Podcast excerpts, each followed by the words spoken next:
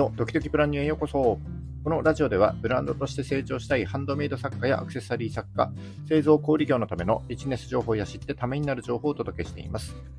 ジュエリー製造販売を自宅4畳半の副業から始めて、個人事業で10年、法人となって10年やってきた経験から少しでも役に立てる情報を発信してまいりますので、いいねやフォローをぜひよろしくお願いいたします。え8月の4日、金曜日の放送ですね。えー、今日もよろしくお願いいたします。昨日は価格と価値についての違いを解説した上で、えー、価値の作り方を3つご紹介いたしました。えー、ネタの付け方がわからなかったり、まあ、売れてるんだけど、あんまり利益が残らないというような悩みを抱えている方にとっては、えー、価格と価値の違いをですね、しっかりと理解する必要があると思いますので、ぜひ昨日の放送を聞いていただきたいなというふうに思います。で昨日ですね、お話しした価値の作り方の中で、えー、お客様の欲求について少し触れましたけども、えー、今日はですね、え、その欲求についてのお話になります。え、欲求と似た言葉にニーズっていう言葉ありますけども、えっと、この商品をね、販売していく上では、この欲求とニーズの違いを理解することも非常に重要になってきますので、ぜひ昨日の放送と合わせて今日の放送も、え最後までお聞きいただければ幸いでございます。それではどうぞよろしくお願いします。はい、今日は欲求とニーズの違いについて解説してまいります。えー、まず欲求という言葉をググってみると、何かを欲しがり求めることというふうになっていますが、この何かには、〇〇したいとか、何々が欲しいといった目的と手段が含まれています。例えば、痩せたいとか、運動不足を解消したいといった場合、この欲求はお客様の希望と、えー、希望や目的を指しているのに対して、えー、ジムに通いたいといった欲求は、えー、その目的をですね、達成するための手段を指しています。えー、で、マーケティングの分野では、お客様のこの欲求を目的と手段に分けて、それぞれニーズとウォンツと切り分けて使います。えー、先ほどの例で言うと、痩せたい、運動不足を解消したいというものがお客様の、えー、希望や目的になって、これがニーズになります。で、このニーズを満たすための手段として、ジムに通いたいっていうのが want になりますね。で、もっと抽象的に言うと、ニーズはお客様の希望や目的という欲求を意味していて、wants はこのニーズを満たすための商品やサービスといった具体的な手段となります。え、そしてこのニーズとウォンツにはそれぞれいくつかの異なる特徴がありますので、少しご紹介していきたいなというふうに思います。え、まずニーズの種類について詳しく見てみると、潜在ニーズと潜在ニーズの大きく2種類に分けられます。えー、潜在ニーズは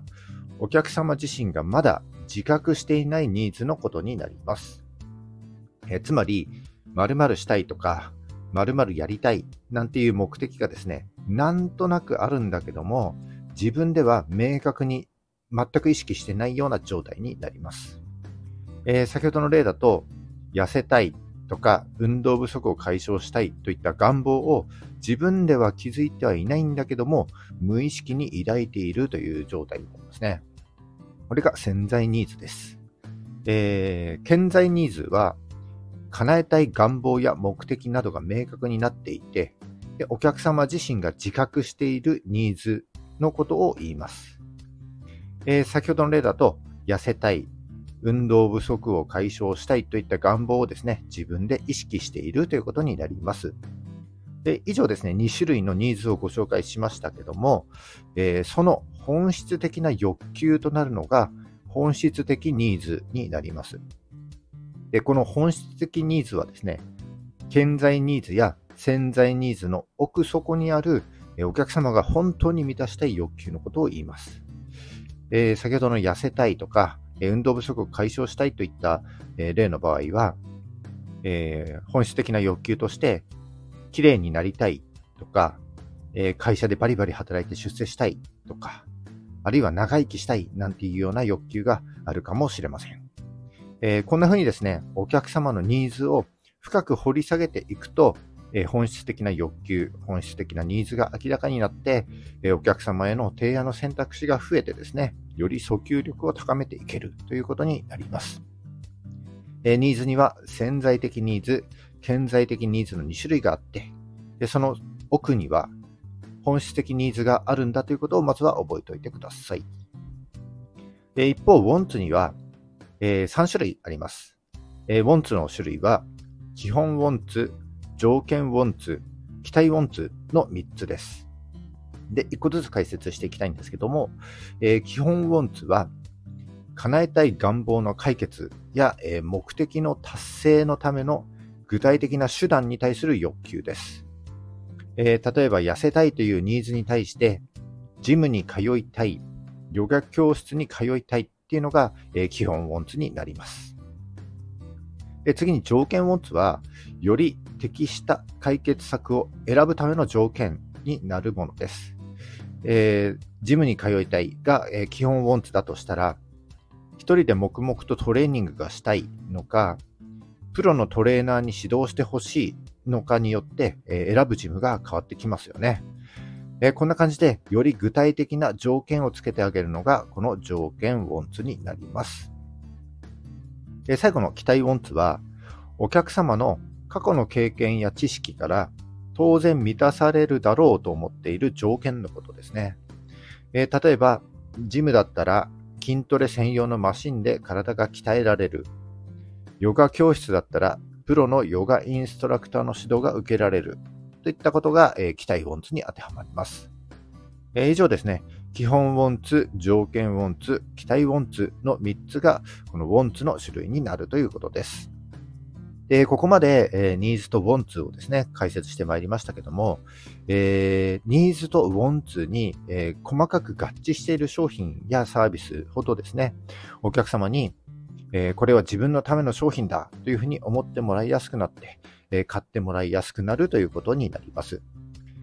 だから、より効果的にですね、販売活動していく上ではですね、えー、ターゲットとなるお客様のニーズとウォンツをしっかり把握しておくことが重要になってくるということになります。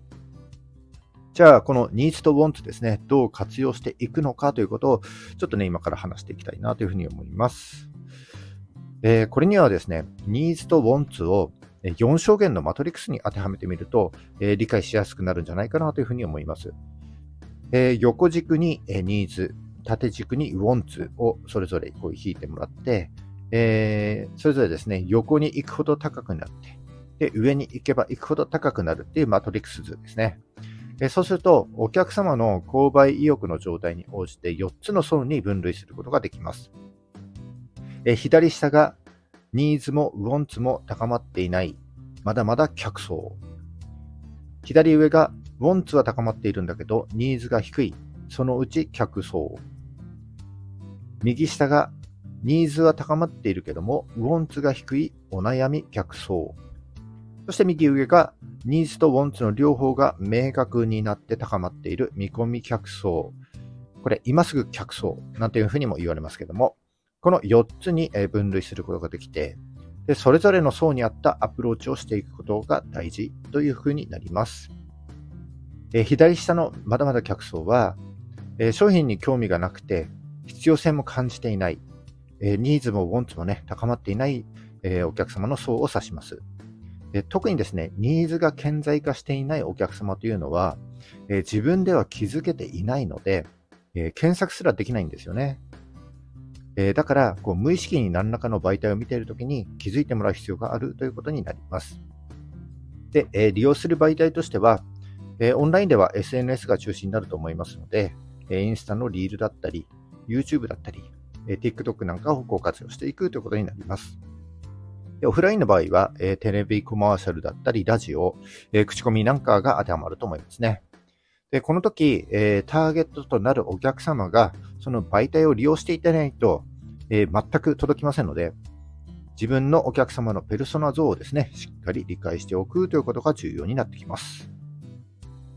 えー、左上にそのうち客層がいますけども、えー、そのうち客層は商品に興味があってウォンツは高まっているけども、今すぐ必要なわけではないというニーズはちょっと低いお客様のことになります。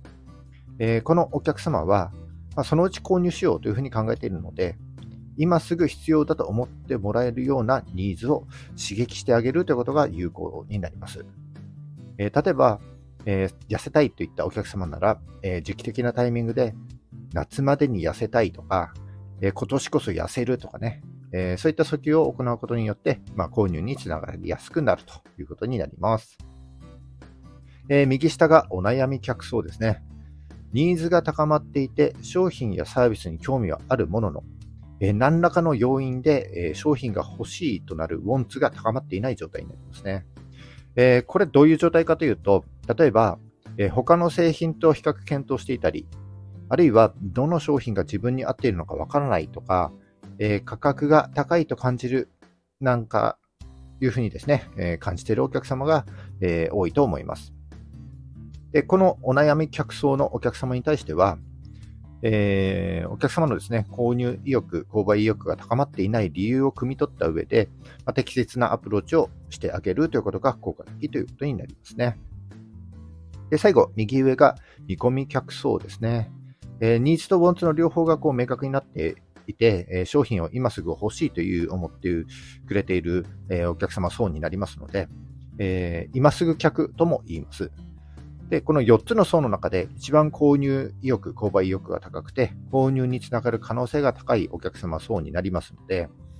えー、背中を押してあげるようなアプローチ。例えばですね、すぐお届けしますとか、えー、今だけ送料無料といったふうに、えー、背中を押してあげるような、え訴求を行うと効果的ということになります。はい。え以上ですね、今日は、え欲求とニーズの違いについて解説して、で、ニーズとウォンツについて、えお話しさせていただきました。えまとめると、欲求には目的と手段が含まれているため、ニーズとウォンツに切り分けて考えること。そしてニーズには潜在的ニーズ、顕在的ニーズの、え2種類があって、そのニーズを深く掘り下げていくと本質的ニーズが明らかになってより訴求力が高めていけるということをお話ししました。えー、ウォンツには基本ウォンツ、条件ウォンツ、期待ウォンツの3種類に分けられるということをお伝えしました。えー、そして、ニーズとウォンツの活用方法は、4象限のマトリックスで捉えて、で、ニーズもウォンツも高い状態、つまり右上の見込み客層に育てていくということがポイントだということをお話しいたしました。えー、商品を販売していく上で、このニーズとウォンツですね、えー、この2つを理解して、まあ、上手にね、活用していくと、売上が2倍にも3倍にも変わってきますので、えー、今日の話と昨日の価値と価格の話もですね、参考にしていただきながら、えー、販売活動にね、取り組んでいっていただければなというふうに思います。はい、えー、今日は以上になります、えー、今日も最後までお聴きいただきましてありがとうございます。この放送が少しでも役に立った、ためになったと思った方は、いいねをお願いします。え、聞いたよという印で、いいねボタンをポチッと押して残して帰っていただけると非常に嬉しいです。え、今後もね、頑張って配信してまいりますので、よかったらフォローもぜひよろしくお願いいたします。はい、えー、8月4日、週末ですね。えー、今日ぐらいからお祭りがあちこちでやられるみたいですね。えー、行かれる方、えー、楽しんできてください。え、お仕事の方、僕と一緒に頑張りましょう。それじゃあ、バイバイ。